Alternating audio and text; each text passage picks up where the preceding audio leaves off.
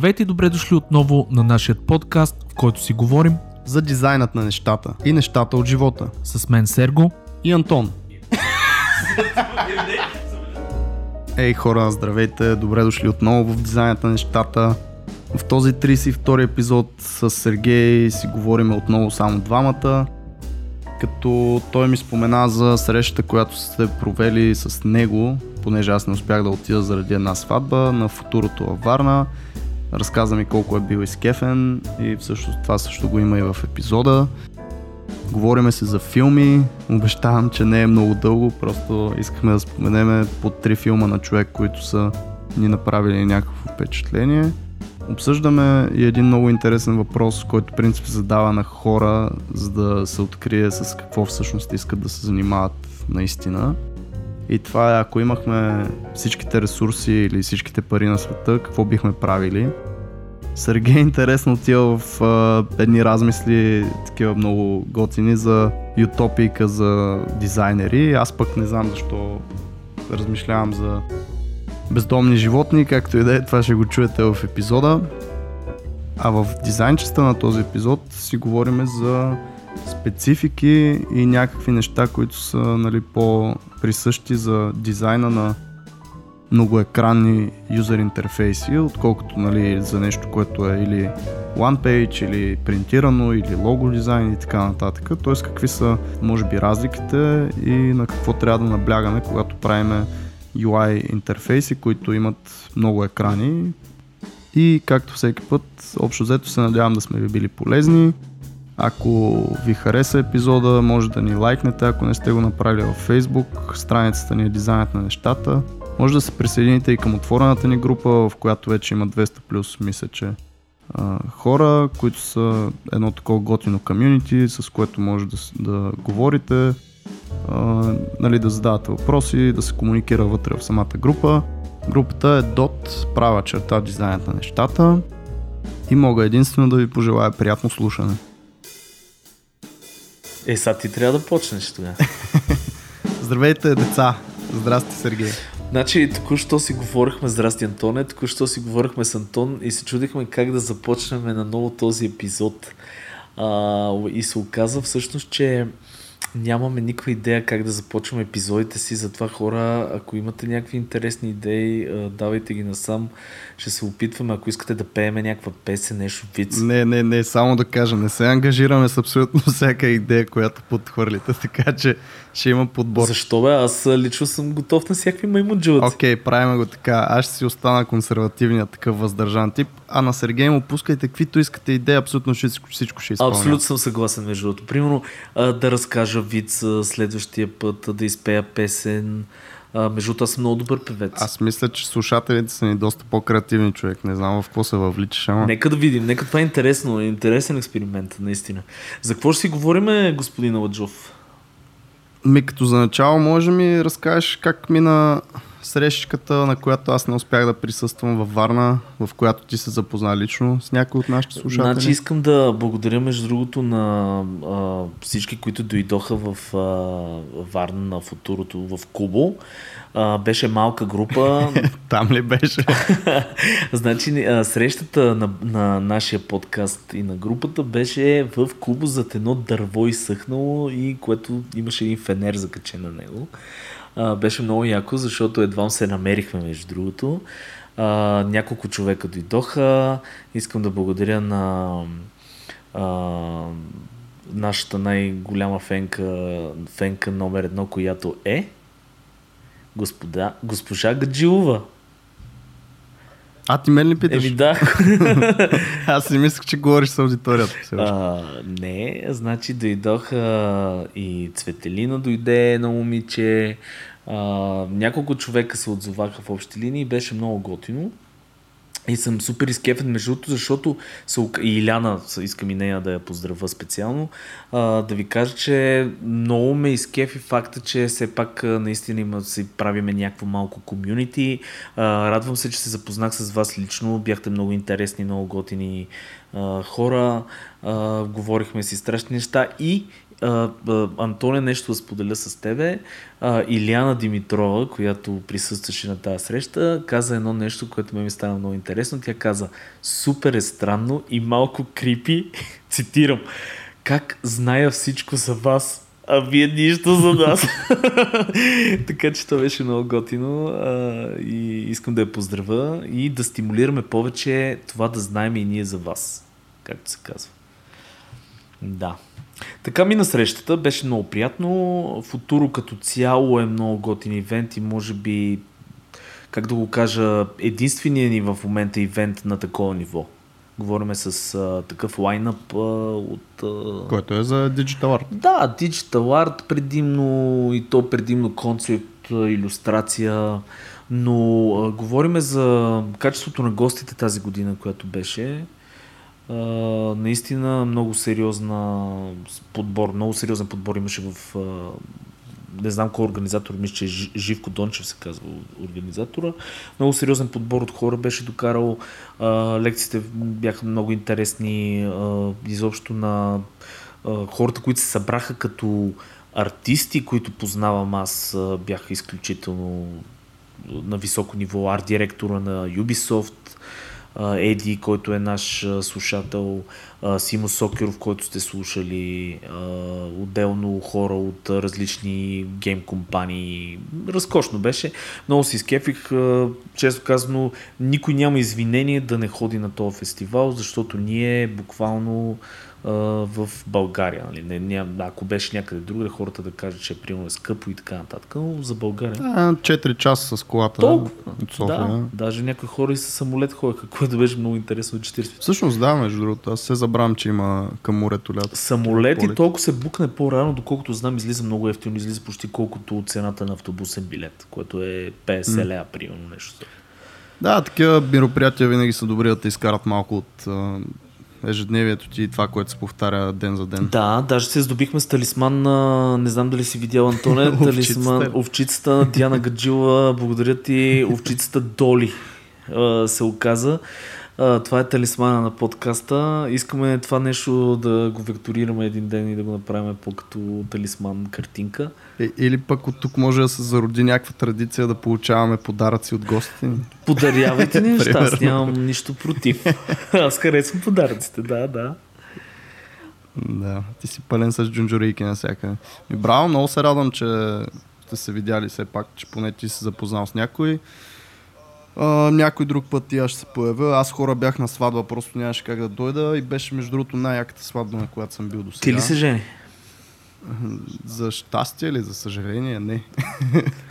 Но женихме един мой много добър приятел, на който ще му направя реклама, защото е един от най-добрите маркетолози в България. Между другото, Боян Москов му е фейсбук страницата и го споменавам единствено и само, защото прави доста неща за обучение в тази сфера. Тоест, абсолютно всеки ден прави лайв. Това му е един чалендж за една година, 365 дни да прави всеки ден лайв в фейсбук страницата си с някакви мисли, които се въртат нали, около бизнес маркетинг и предприемачество.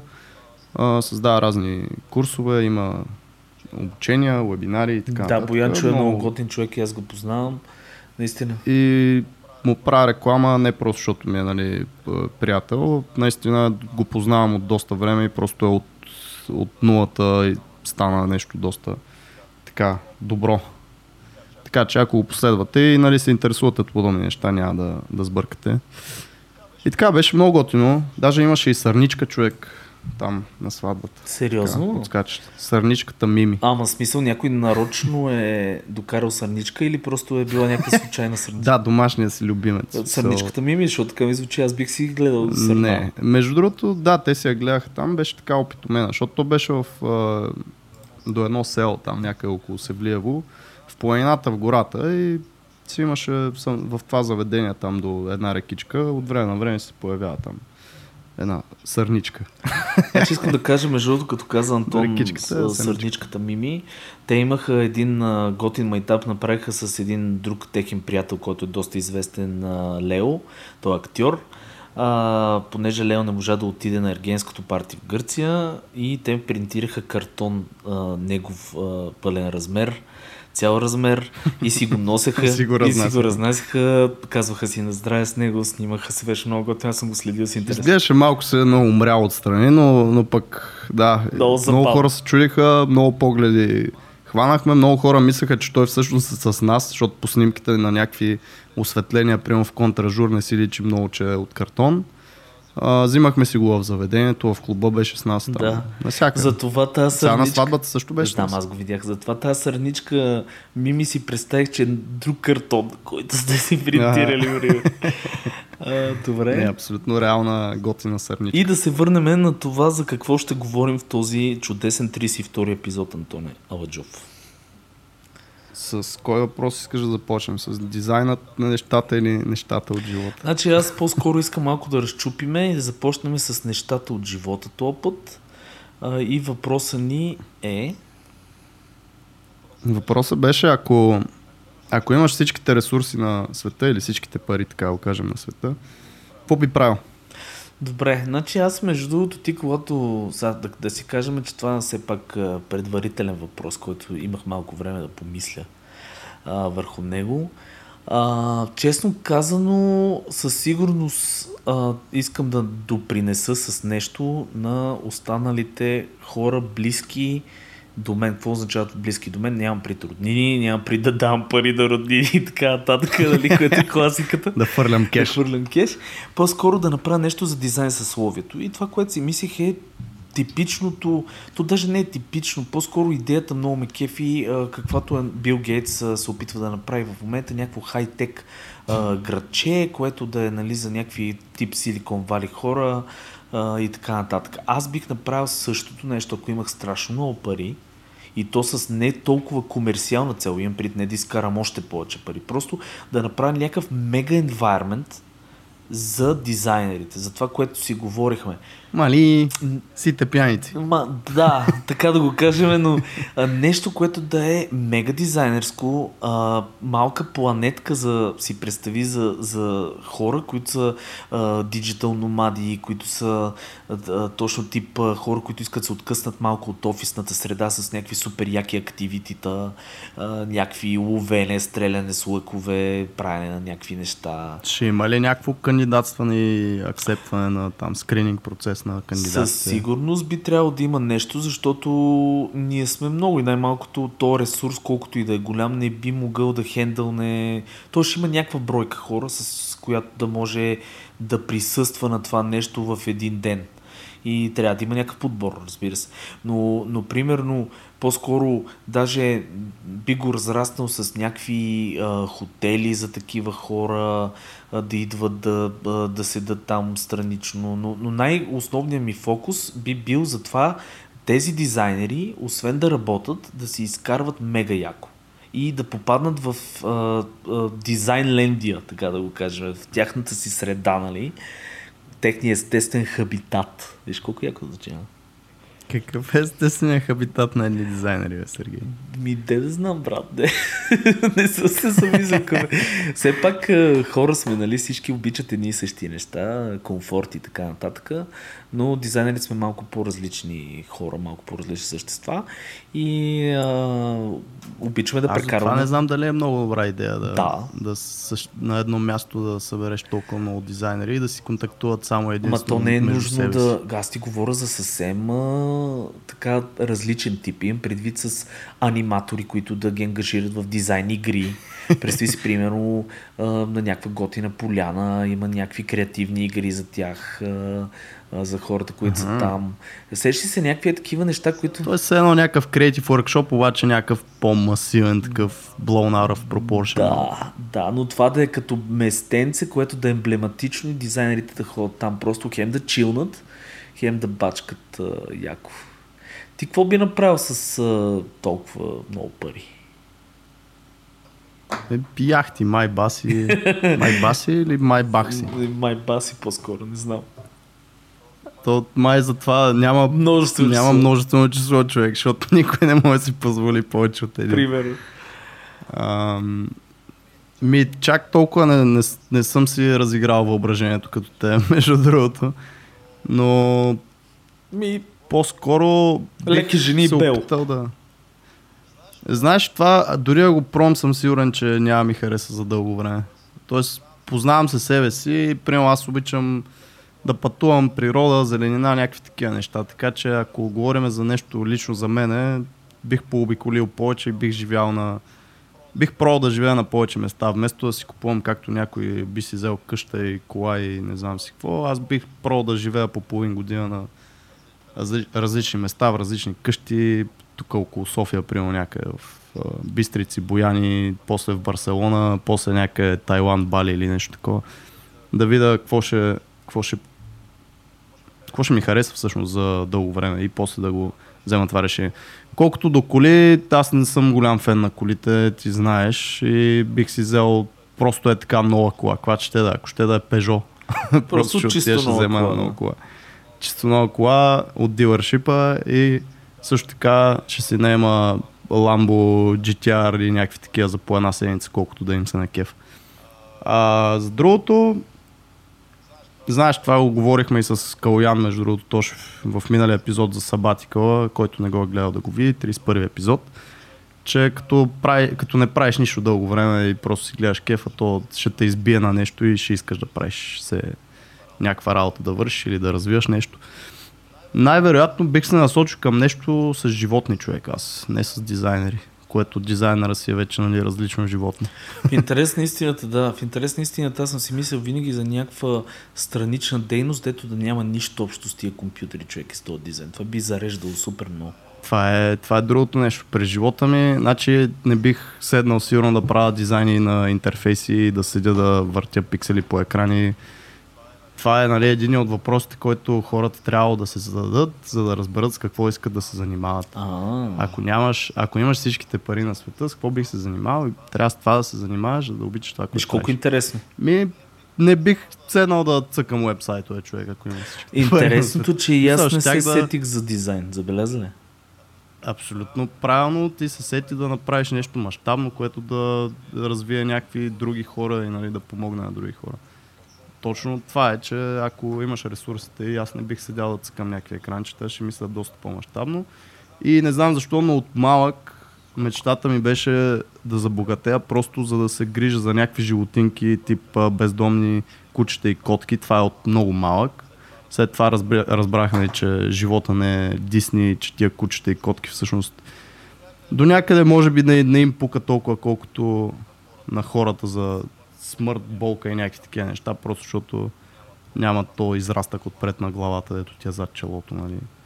Дето може да си представяш бъдеще и някакви такива неща. Но пак ще е яко да има повече не, някакъв тип приюти, които да са малко по... Ема ти го казваш за градска среда. Реално погледнато ти мога да правиш много по в глобален мащаб готини неща за животните, да спасяваш, примерно, изчезващи видове, защото ти ще имаш пари, ще имаш ресурс. Нали така?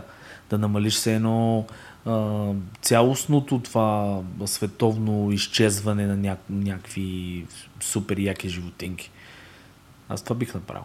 Да я знам. Ми, то има такива резервати, които се опитват. Нещо не им се получава и на тях човека. Има много хора, които имат достатъчно пари. Ето това е... Знам, да. но малко по малко, да, нещо в тази насока бих правил. Абсолютно 100% е, че не бих седнал да цъкам дизайнчета.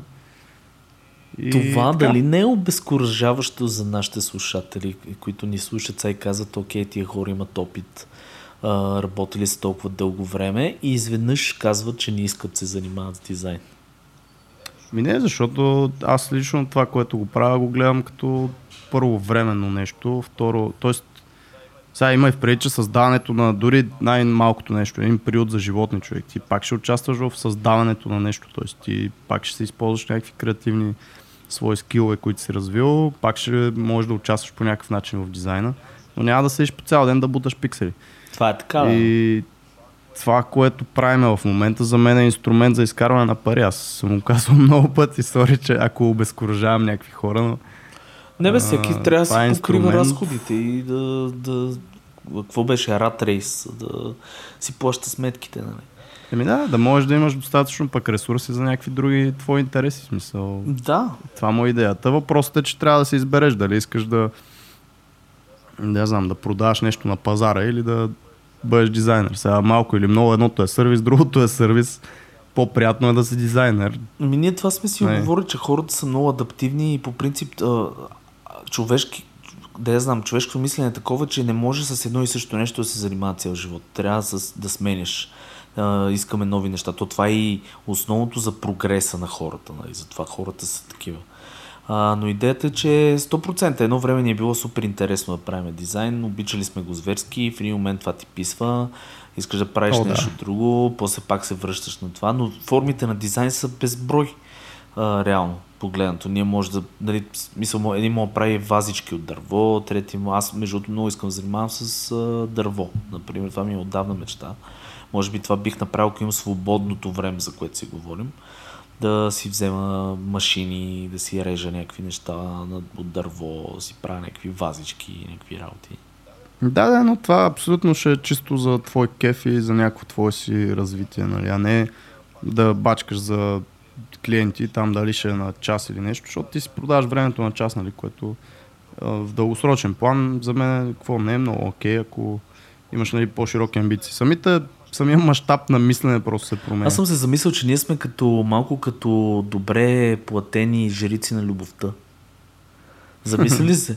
На час. Някакви алфонсове сме с те, така. е. Нещо такова има човек, защото реално погледнато си е същото. Просто Ма даже между другото те жиго от сигурност според мен получават повече на час. от Освен, че получават повече и спортуват, Спортуват, удоволствие, това, допамин, Да. някакви такива серотонин, Именно, всякакви неща. работи. Като казваме жълто за дизайна на нещата и нещата от живота, аз мисля да а, представя на нашите слушатели новата ни рубрика, а, да, която е емблематичните три, така се казва. Значи, хора, решили сме, понеже много готино нещо чух от тази среща, която беше в Варна, че на вас ви е интересно реално ние не само за дизайна, но и ние как се развиваме в личностен план и така нататък. Искате да се запознаете повече с нас. Затова решихме с Антон да направим една група, която се казва Емблематичните три. И във всеки епизод ще се опитваме да казваме три неща, които на нас лично са ни направили впечатление. И за днешния епизод сме направили емблематични три филма, които за цялото ни време са ни направили мега впечатление. Антоне, да започнем с тебе. Кажи, Не, не, да започнем с да те. започнем с теб, ама един по един ли ще ги казваме или и трите първо аз, после ти трите, как искаш? Давай трите направо. Добре, значи първо ще започна с най-емблематичния за мен филм. Значи най-емблематичният за мен филм е Хакери. Хакери първа част. Але ти къв си гъс. Това е твоя, нали? Да, Басикаш ли си? Виж къв си, вземи го. Не, не се Е, базикам. нищо, окей, значи ето. 95-та година. Супер яко. Айде говори направо. Покрия, защо? покриваме се. Нищо и ти ще кажеш, то това е различно. Значи, първо, защото си спомням, че тогава бях в този период, който хормоните блъскаха в главата и човек се заглеждаше много по всякакъв вид от женски пол и така нататък. И си спомням, че а, актрисата, която участва Тя в беше с къса коса, нали? Да, Анджелина Джоли с къса коса за първи път и се видяха, мисля, че гърдите в този филм. Няма, че. Но, идея... Но идеята е, че Чай, веднага проверявам. Хакери, Хакери първа част, защото първо се вживявах тогава по това време точно. Мене първо прякора ми е скрипт киди. Опитвах се да пиша скриптове, честно ви кажа, опитвал съм се да дори да хакерствам малко с цел проникване на компютри, някакви Linux и някакви неща едно време учих. Нищо не стана от мен, естествено, нищо не съм научил, но филма така някак си се оприличах с главните герои. Много ме кефеше за това общество, което те си бяха направили андерграунд общество, всъщност как ги представяха, че са супер герои а, и така нататък. Това много ме скефи. Да минавам ли Окей. натам? Да, да видим втори. Имате поща, се казваше филма, с Мег, С Мег Райан? Том Хенкс. Да, а, романти... Романтичен. филм. По това време не мога да разбера защо. Най-вероятно, защото съм преживял нещо такова, но а, този филм съм го гледал стотици пъти. Филм е адски сладък, адски готин.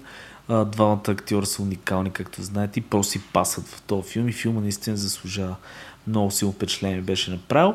И третия филм, който няма нищо общо с другите два, е Теория на конспирацията с Мел Гибсън. А, това даже не знам дали съм го. Ако не си, това трябва да го гледаш задължително. Това му е един от най-силните филми. Значи той във филма той играе в началото един луд, такъв, който а, А, с теории да, такива да, с да. конспирация, обаче се оказа, че е супер таен агент, който реално да, го да, бяха промили мозъка. Жесток филм, жесток филм. Наистина. Ти, освен хак... Също, А чакай сега, Да. какво му е емблематичното или просто те кефи? Значи е емблематично за мен е от гледна точка на това, че ми е останало като един от най-най-любимите ми филми, защото ми е направил мега силно впечатление. нали? То това е идеята. А, т.е. не е нещо, което те е променило. Това, Ами не само. Това прави задачата по-лесна. По-лесно е прави да говорим за не, три неща, които супер много са ти скефли в живота. Може да има за тях нещо, а може и да няма, просто са ти скефли, да знаеш. Добре. Ми, хакери, как стана Защо? ясно? В твоя случай, какво е? Абсолютно същите причини, защото просто тогава видях наистина, че може да има такова нали, общество, което да прави някакви неща, за които другите не подозират и всъщност да се внедрява в някакви системи. И аз като тебе бях почнал някакви хакерски работи, до някъде така, ай сега няма да влизам в подробности, бях понаучил това онова. И много се ме кефеше филма. Аз го преглеждах така през известно време и някакси тогава бях в този период хакерския, Да. така го наречем. Ам, Втори след това, след това дойде танцовалния ми период. О, добре, добре. И You Got Served беше един филм, който ти също много добре знаеш, предполагам, покрай Гледал съм брат го няколко пъти, да. Да, това е един филм, който съм гледал поне 50 пъти. Сигурно правихме хореографиите, всякакви такива неща там, докато се занимавах с брейк, хип-хоп и някакви такива неща. И третият е Шрек. Ш... Да, бе. Това пък защо? Знаеш ли що? Не. Защото Шрек беше един от начините да науча английски язик. Окей. Тоест, гледал съм го пак, не знам, сигурно 30-40 пъти и си бях направил една задачка. Не си спомням точно кога е излезнал, 2000 2000-та, 2001 както е, бил съм на колко там, четвърти клас, примерно, нещо такова.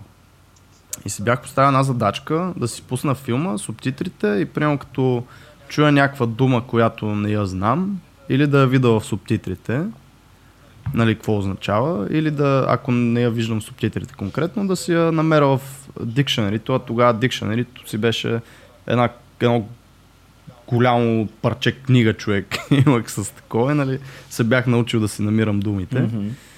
И общо взето си я пише тази дума и на края на филма вече виждам там имам примерно 100, 200, 300, 500 думи, които започнах да ги уча нали, по стария метод, който е а, три реда тази дума, нали, пишеш, пишеш, пишеш да видиш как се пише и след това си я а, пре, превеждаш с такива флашкардс. Та общо взето по този начин научих супер много думи Яко. С гледане на Шрек. Интересно, Да. виж, това никой не От до сега си спомням човек Болдър, думата Болдър. Това е то големия камък там, дето нали, с магарето отиват към вкъщи и магарето не знае, че Шрек още живее в тази дупка, нали, и там казва колко е гадно, не знам си какво, Шрек казва аз живея тук и той казва, у, това е нали, много готин камък, не знам си какво. Yes. Болдър. Интересно. добре, добре. Е така. Готино, виж, виж колко интересни неща могат да се научат от, от тази наша супер яка рубрика. И сега да минем, да я знам, към а, истинските въпроси. Съществената част. Съществената дизайн част, за която хората може би тръпнат в очакване. май гад. Ми да, да си поговорим малко за специфики в дизайна, за изобщо нали, в а, правенето на неща, които имат повече от един екран. И разликата нали, между това да направиш една брошура, плакат, лого и това да направиш юзер интерфейс, който нали, се простира през много екрани. Мгм, добре. Кой ще започне? Ми, айде, примерно, аз ще започна с едно, ти с друго, искаш така? Давай, слушам то. Окей, okay, значи първо спецификата и разликата в това да направиш нещо да е една страница, нали, да приключи, независимо дали ще е онлайн или а, принтирано и това да направиш много страници е точно това. Има много страници. Тоест трябва да се планира преди това нещо. Планирането е една така по-специфична специфична част в това нещо, защото много екрани значи или много файлове, или много там пейджове в скетч, нали, или както си, с каквото си работите. И трябва да се знаят по-голямата част от тези файлове, от тези страници предварително, за да имат логическата връзка помежду си и да знаеш кое къде ходи, а не създаваш нещо и го забравяш. Защото, примерно, след половина година, ако трябва да се върнеш към този проект, трябва да си намериш нещата. Така, съгласен съм. Значи, най-вероятно ние ще се припокриваме доста в Стопро. тия неща, защото те нещата са, проблемите са едни и същи, дали ще правиш веб, дали ще правиш гейм интерфейс и така нататък. Аз пък ще кажа, освен планирането, което казваш, супер важно, нали, съответно и наименоване на файлове най-вероятно, защото ти, ти го каза всъщност, за да може да имаш структура, която си намираш след време файловете. Това, което най-големия проблем, който ние виждаме унифицирането. Унифицирането и то от гледна точка на дизайн UX. И унифицирането при ние, ние го решаваме с а, а, това да се направи екшен план в случая на неща, които ще ползваш across the screens, т.е. между скриновете и, и през самите скринове като логики. И ние, примерно, винаги oh си раз... Бати математика. Давай направо да. Винаги си разписваме. Пример. Не бе, това аз го казвам.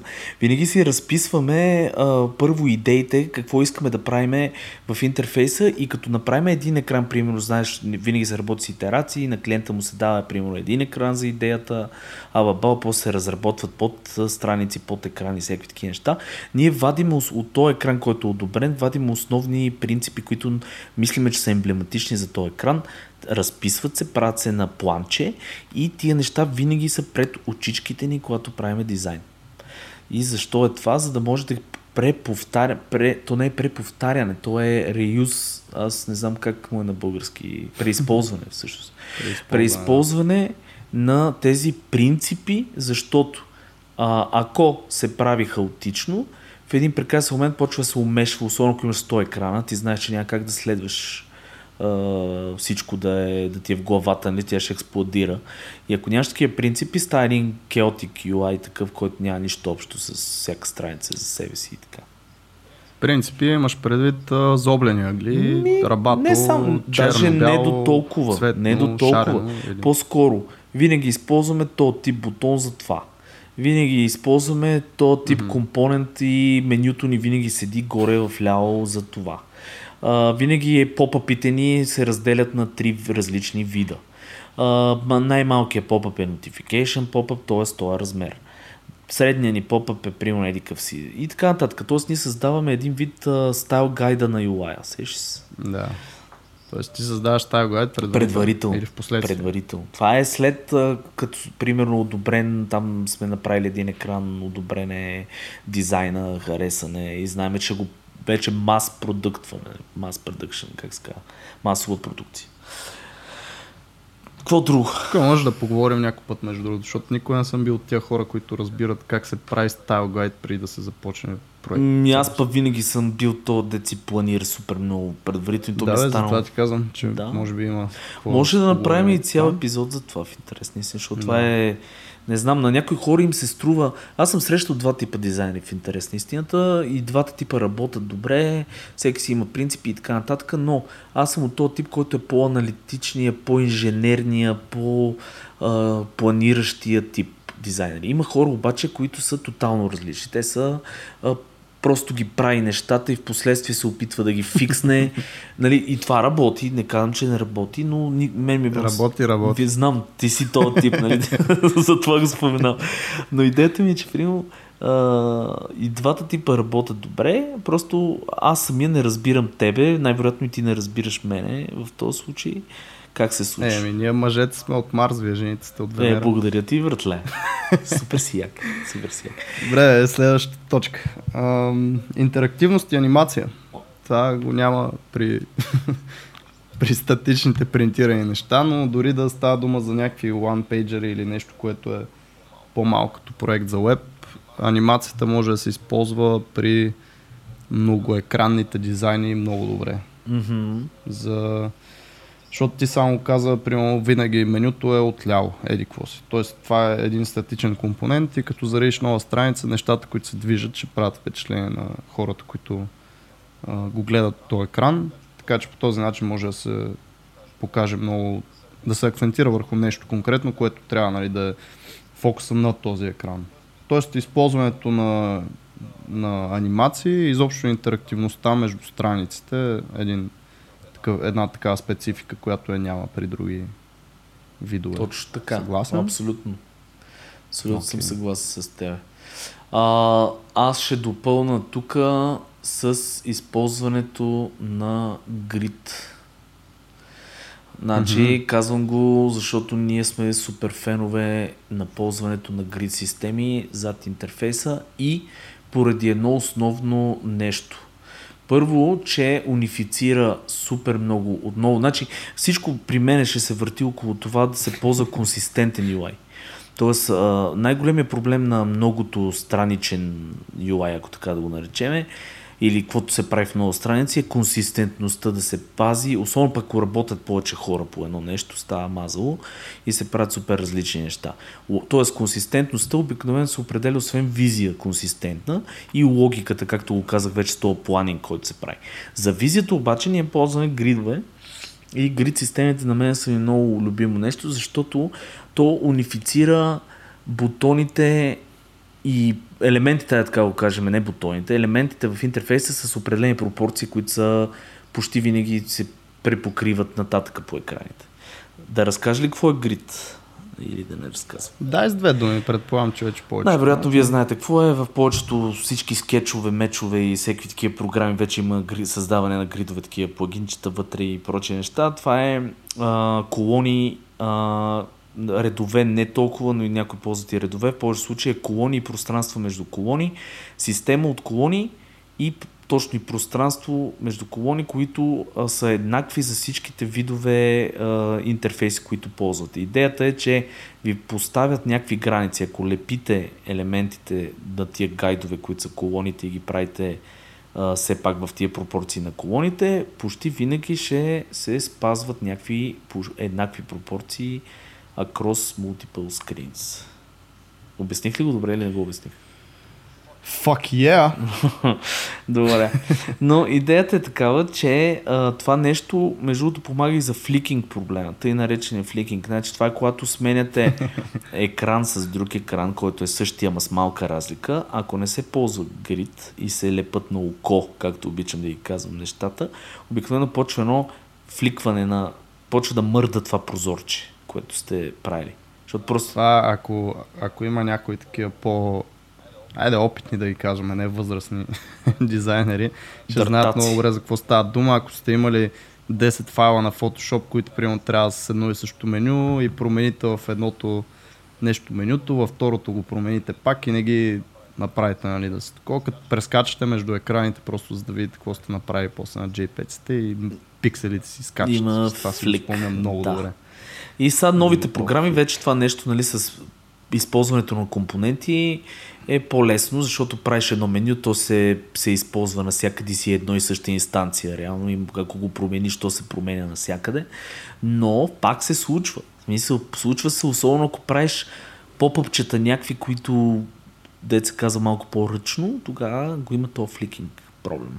Имаш предвид в дизайна или във вече В онлайн нещо? По-скоро което- в дизайна, то това го има и в имплементацията. Ако не са го имплементирали, окей, това нещо. Аз не знам, не разбирам много често казвам от фронтендинг. Ти там си по... Ами аз защото бих тук застъпил една точка за малко да се застъпя. Оп, извинявам се, не съм си изключил тук някакви нотификации.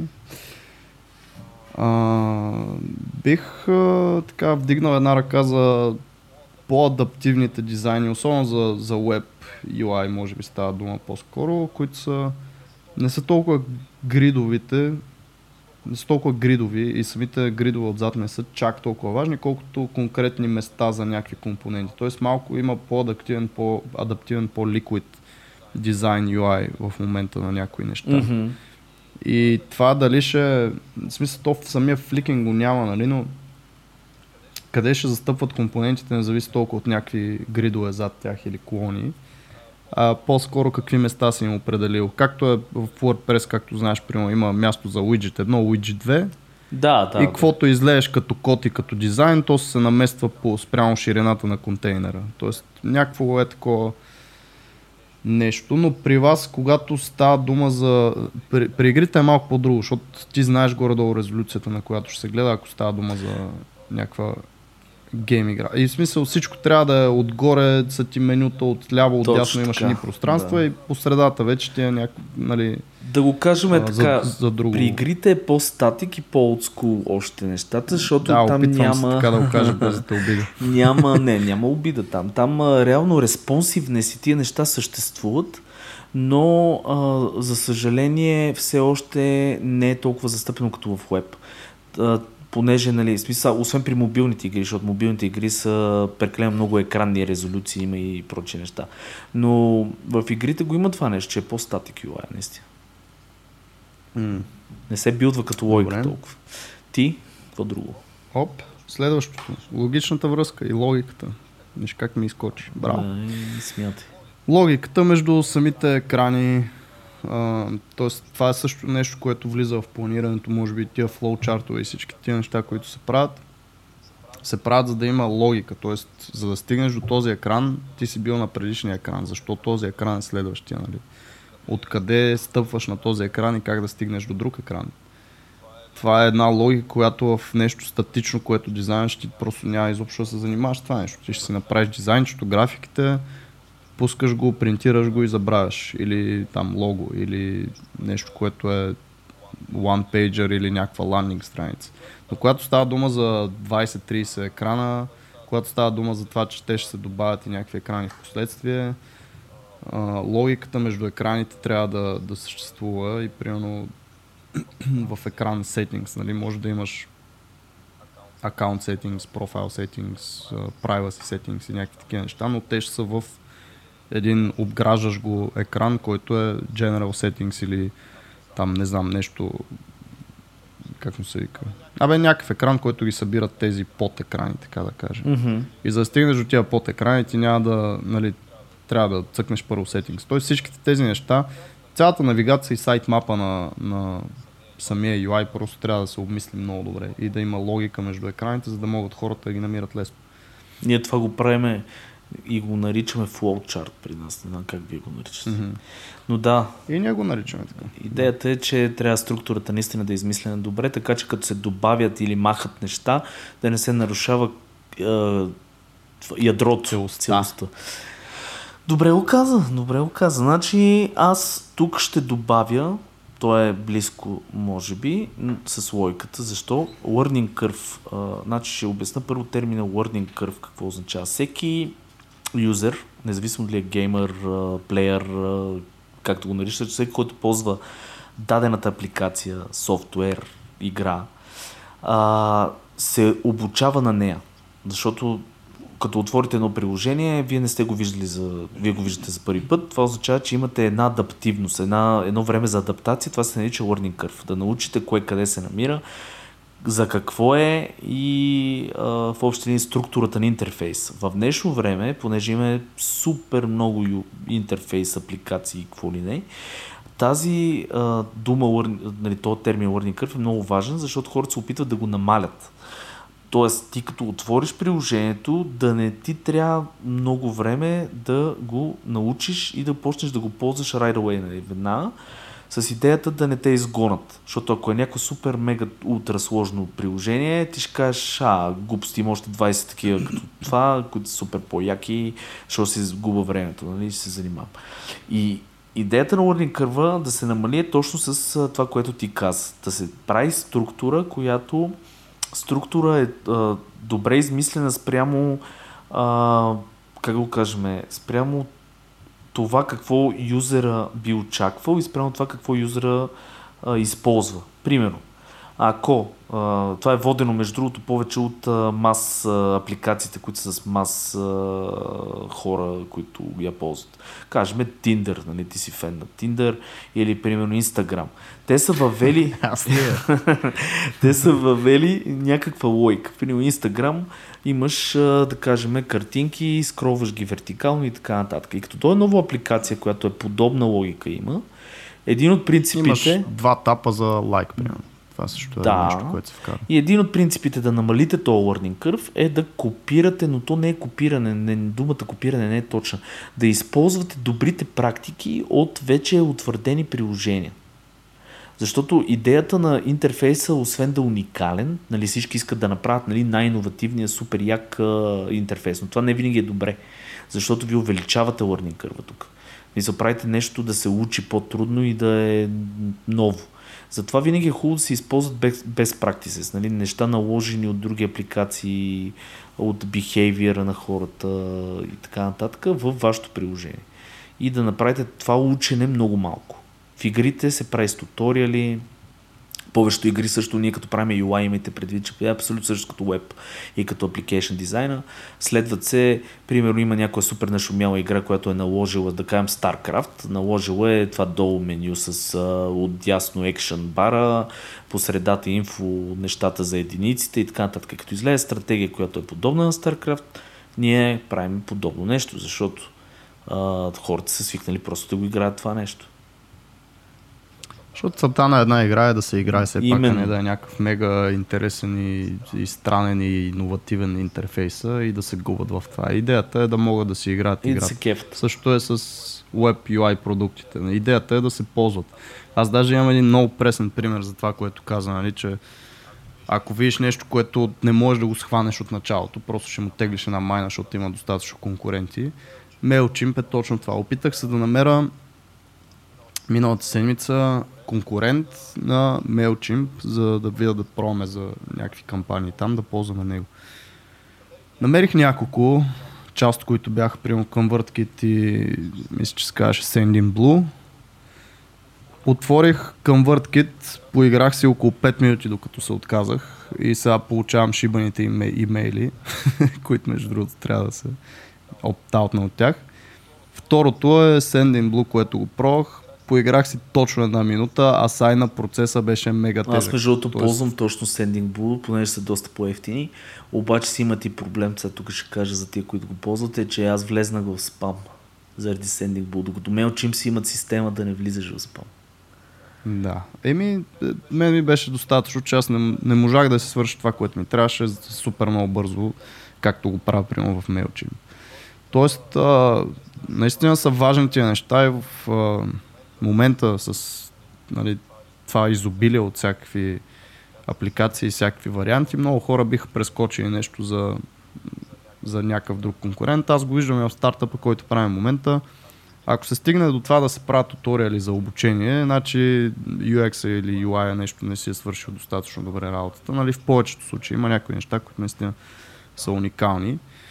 И за съжаление при нас е в момента е една така моя болка, защото аз го виждам това нещо, обаче понеже нямаме ресурсите и не може да се оправи и сме на фаза, на която май ще трябва да се правят туториали. Еми, Такива обучителни. това не е винаги супер лошо, но да. Да, така че, айде да не говорим за моите болки.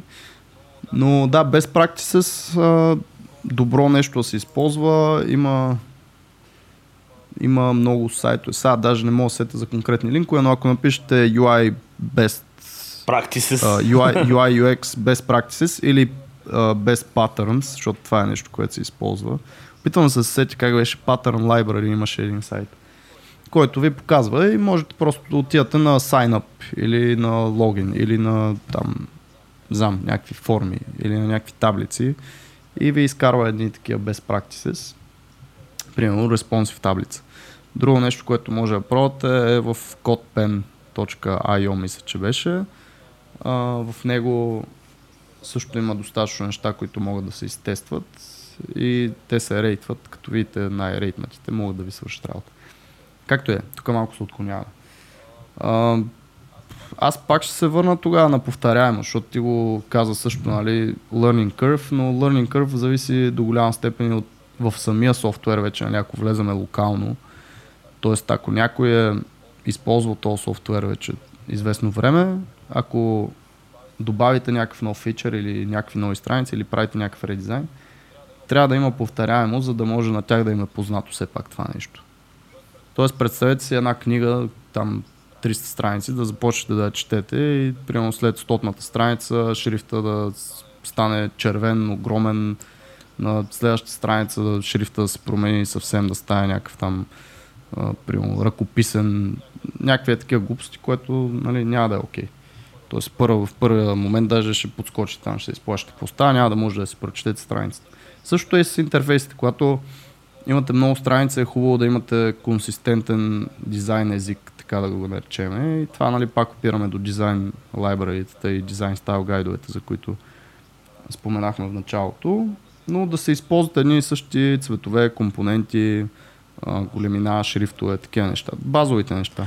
Това нещо се нарича повторяемост и еднакви елементи също е хубаво да се използват. Тоест, ако имате на началната страница там някакъв бокс или някаква кутийка с снипет от профилната информация, да използвате абсолютно същия снипет, ако ви потрябва на самата профилна страница. Да кажем. Но, да, така е. Между другото, ми хареса едно нещо, което ти каза, е тази аналогия, която е да даде с книгите.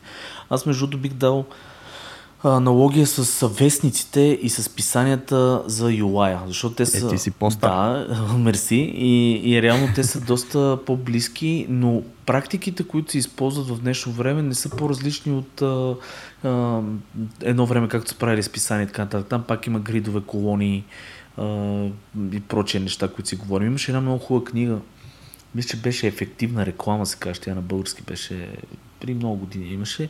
Тя беше точно така с примери за печатния дизайн, обаче, които супер много подхождат за UI-а. А, е, а, тук аз ще влеза с а, ревизия. А, какво имам преди под ревизия? Значи, много е трудно да се, както казваме, нали, всичко се върти около това да е консистентен интерфейс. Това намалява learning curve, ако се повторя, да е повторяем и така нататък. А, ревизиите са много важно нещо. Ние много често, пак дам пример с нашото студио, го правим това. На всеки няколко страници. Говорим, примерно, 10 страници, 20 страници от интерфейса и така нататък. Правиме, събираме всичко на един канвас. В случая в скетч това нещо си е така по презумпция май и на тия mm-hmm. програми, но ние го правим, понеже си рисуваме интерфейса и ние Photoshop, ние ги събираме на един канвас Сяда се и се анализира целият този UI на едно место, както изглежда и се гледа за такива отклонения. Нещо, което сме го направили по погрешка различно, недоглеждане, някой бутон е различен, па не му е там местото. Тоест винаги правим едни частични ревизии на цялото нещо, за да може да уеднаквяваме. Това нещо обаче също го правиме и с интерактивен мокъп. Знаеш, InVision App, има mm-hmm. хиляди апликации, фиг, апликации Figma, там Акшур, Макшур, всеки глупости, нали, които са излезнали. Но, Макшур, Макшур да. Uh, но идеята е, примерно, това нещо се вижда в интерактивен мокъп супер много. Сега си представям някой от слушателите ни такъв 3D на вече. Трети ден макшур. търси къде е то макшур, значи, няма да, в Google. Добре, пак ще ги кажа така, че да, да, да няма объркване. Акшур, не знам как се пише, пише се Акшуре. AX, да, URE. Аксуре. А, Фигма го знаете почти всички и скетч някакво го дискутираме. Това си е кинга май на този тип апликации. А, Adobe XD също и има още много-много онлайн. Въпросът е, че интерактивният мокъп ви дава, понеже това са статични, ние правиме нали, статичен UI. Както го дизайнваме, той е статичен. Не си го представяме с анимации в главата, не виждаме връзката, знаеме я връзката чисто като структура, но не я виждаме, не сме я разцъкали, не го виждаме. Най-добре се виждат грешки, когато се разцъка интерфейс. Го, като натиснете бутончето, видите как излиза точно попъпчето и като го затворите и натиснете друго, виждате, че другото попъпче, което трябва да е същото, всъщност нещо му липсва. Тоест, мозъкът така работи, че много по-добре открива грешки, ако, ако го плейтества това цялото нещо. И за това ние правиме такъв плейтест на някакъв период. Примерно, както казах, правиме глобални ревизии, после правиме, сменят се екраните, се фиксват, се вкарват в програмата, която прави този плейтест, т.е. този интерактивен мокъп, плейтества се, пак се виждат грешки, пак се фиксват и това се прави на някакви етапи. Ние го правим през целият период от UI. Тоест на всеки 10 екрана, на всеки 20 екрана, после на първи прототип, втори прототип и така нататък. И с това нещо колкото и да не ви се вярва, колкото и да сме планирали тук, колкото и да правим, винаги изкача по нещо. Мисля, просто недоглеждане някой, ако са повече хора, пък съвсем става обърквация. Та това е моят съвет. Много як инсайт, между другото, защото да, наистина, като минаваш от екран на екран, между другото, можеш да хванеш и тази логика, за която говорих, дали има или не. Също така по този начин. Да. Да. Много добре. Аз не се сещам за нещо друго. Ми, аз а, мисля, че и аз казах абсолютно всичко. А, най-важното може. Сега ще ме хване я, защото след един час се сета за 100%, нещо. значи то, тия неща, пак казвам хора, ние на го, е, това нещо не е със скрипт, не е мислено. Това са неща, които ги изливаме буквално на момента, когато ги записваме. И много често с Антон се фащаме, че примерно сме искали да кажем нещо супер важно, което после ни е излезнало в акъла. Но това е. Рисковете на живото предаване. Именно това е идеята на, на подкаста, да сме а, натурални, така да го кажа. Както... Автентични. Да. Да показваме А, всичко, всичките простоти от себе. Абсолютно. Значи, последното нещо, което може би бих добавил е единственото да се допитвате до мнение, защото най-лошото нещо е, че разработчиците, а няма го кажа дизайнерите, няма го кажа програмистите, разработчиците на каквото и да било, живеят в света на application и си мислят, че то application е мега ултра супер як, защото те си го разработвали съответно и, и си вкарали собствените желания, мисли и прочие неща. О, но ни, почти винаги се измества това какво юзера би ползвал и много трудно е да се абстрахираш от твоите неща и да помислиш като юзер, който е примерно баба Донка, да кажем, или някой, който е тотално различен от програмист, веб дизайнер, UI артист и всякакъв. Какъв апликейшн ще има, който... Баба Донка да ползва. Да, Да, реално юзер персоната ще е баба Донка, брат. Примерно мога да кажа, че има много иновативни баби, дето си пращат СМС. 100%. Ми, примерно, може да си плаща тока баба Донка, ама пък как си го Някакъв- плаща, трябва някой да и линкне картата за това нещо. Ху, това е интересен Не, кейс. човек, някакъв тракър за вимето на овцата, примерно. Да, зависи, зависи коя баба Донка визираш. Баба Донка на село или градската баба Донка. Защото може... Всъщност, да. Си много прав. Абсолютно. Така че ето, коя персона, виж тази дума, забрахме да кажем за персоните, между ти мога да кажеш след малко за персоните.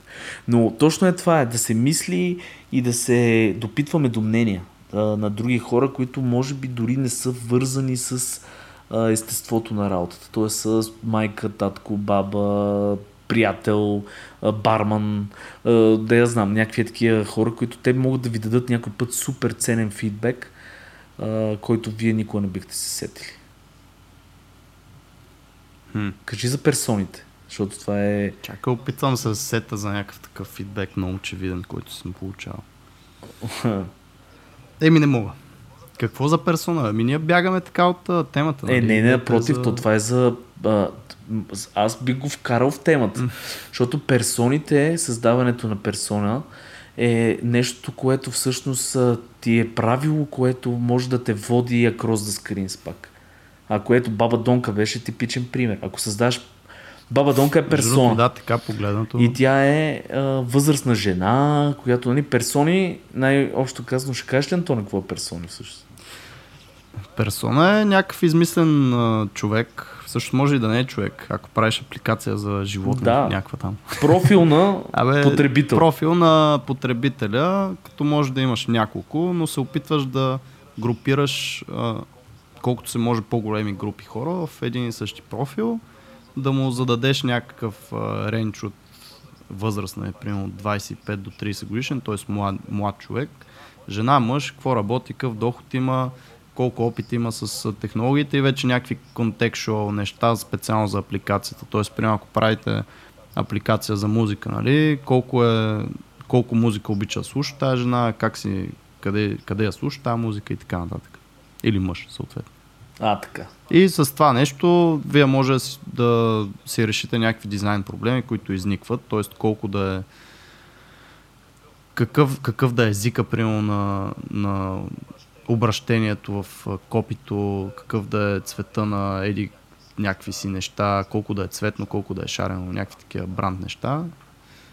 И да. И не само, примерно, ако правите апликация за хора, които ползват само с лява ръка, да кажем, примерно, или хора, които не довиждат, това ви създава някакви правила, които вие ги ползвате във всички екрани. Примерно менюто да ви е отляво, за да може човека, който държи телефон с лявата си ръка, да може лесно го достъпва а, или по-близко до палеца му, примерно долу, или примерно по-голям шрифт за тия, които не довиждат. Примерно правите, даже мога да правите апликация за хора, които са не, не виждат изобщо и примерно тогава ще е с глас а, и някакви. Но сме зле в измисленето на примери, между но зле, да, това ще Трябва да поработим на това нещо. Ами няма как човек, смисъл, да, това показва много неща. След обед, жега е, тук изморени сме работили. Но като цяло, е, да, това е персона и как викаш, че може да помогне в процеса за създаване на многостранни дизайни. Ако се изведат правила, пак казвам, ами, многостранични. Многоекранни, Многоекран. добре. А, пак казвам, ако се изведат правила от тази персона, която е човека, който се ползва, ще ползва нашия application, фиктивният човек, а, се изведат правила, които да ти казват къде, кой компонент или UX, какъв UX да използваш в апликацията, това нещо променя целият ти дизайн през екраните. Абсолютно съгласен. Така че това помага доста. Добре, Антони, ние вече сме в края си на епизода. Искаш ли да кажеш нещо за нашите слушатели, които не успя да видиш във Варна? Не мога да повярвам, не мога да повярвам, че сме на 32 епизод вече, Сергей. Ей, човек, Колкото до слушателите, които не успях да видя, ми съжалявам, че не успях да ви видя. много му е мъчно. Но бях много пиян, честно. Много пиян. Имам едни снимки, които никой няма да видят бял свят на тази сватба. А, ще се радвам някой друг път да се видиме. Може да се съберем някакви по-голями групи, ще го измислиме. За сега абсолютно всичко движиме онлайн. Групата ни е отворена. Хора, пишете. Общо взето това ще са ни... В момента там ни е срещата. За момента. докато Ще направим скоро Софийско, Соф- Софийско събиране. София Design of the Things Jam. Yes. А, добре. И това е. е, да И кажа? това е, който не е, не е в групата, да скача веднага. Дот, какво беше там? Права черта, дизайнер на нещата е групата. А, който не е лайкнал страницата и, му, и е изкарал всъщност до тук в епизода, това значи, че му е харесал или не знам, може да е мазохист, но при всички положения бъдете истински мазохисти, слушайте ни всичките епизоди, затова лайкнете ни в SoundCloud, Facebook и Навсякъде. намерете ни Да. на, на страницата ни designofthings.fm И това е. и такива, такива Само работи. аз да допълня последно нещо. А, пишете ни дали искате да видите а, епизодите в YouTube, защото чух и такова мнение. Аз не съм сигурен, че YouTube е нашата платформа, тъй като, знаете, няма фичър, в който да можеш да си минимизираш, ако особено на мобайл. Го слушаш, не, не може да работи на бекграунд това приложение, освен ако не си платите и няма как да ни слушате през YouTube, но чух, че има и такова мнение. Пишете ни, ако наистина искате да аплоднем нещата в YouTube. Едно вмъкване и тук. А, да, в смисъл, кажете ни наистина дали... Какво мислите по въпрос? Смисъл, искаме нашото комьюнити да ни каже какво мисли по този въпрос. Но имайте в предвид, че добавянето на още един канал за поддръжка, качването на това нещо т- и мисленето на видеа и дали ще е видео, дали няма да е видео, е един доста такъв добър бълк работа за, за нас. Тоест имайте го и това в предвид. нали? Не просто да, да, супер, айде да ви видим. и ние тук да се бъхтаме, да се опитваме да правим пак някакви неща. Ако наистина мислите, че някакво валю голямо би допринесло, тогава ще се радваме нали, да, да чуем мнението и да може би да работим в тази посока. Точно така. Еми, какво да ви кажа хора, чао от мене, беше ми пак приятно да чуя Антон този път неговите мнения и да си поговорим на тези интересни теми. До следващия път от мен. Йеп, йеп. Айде, чао.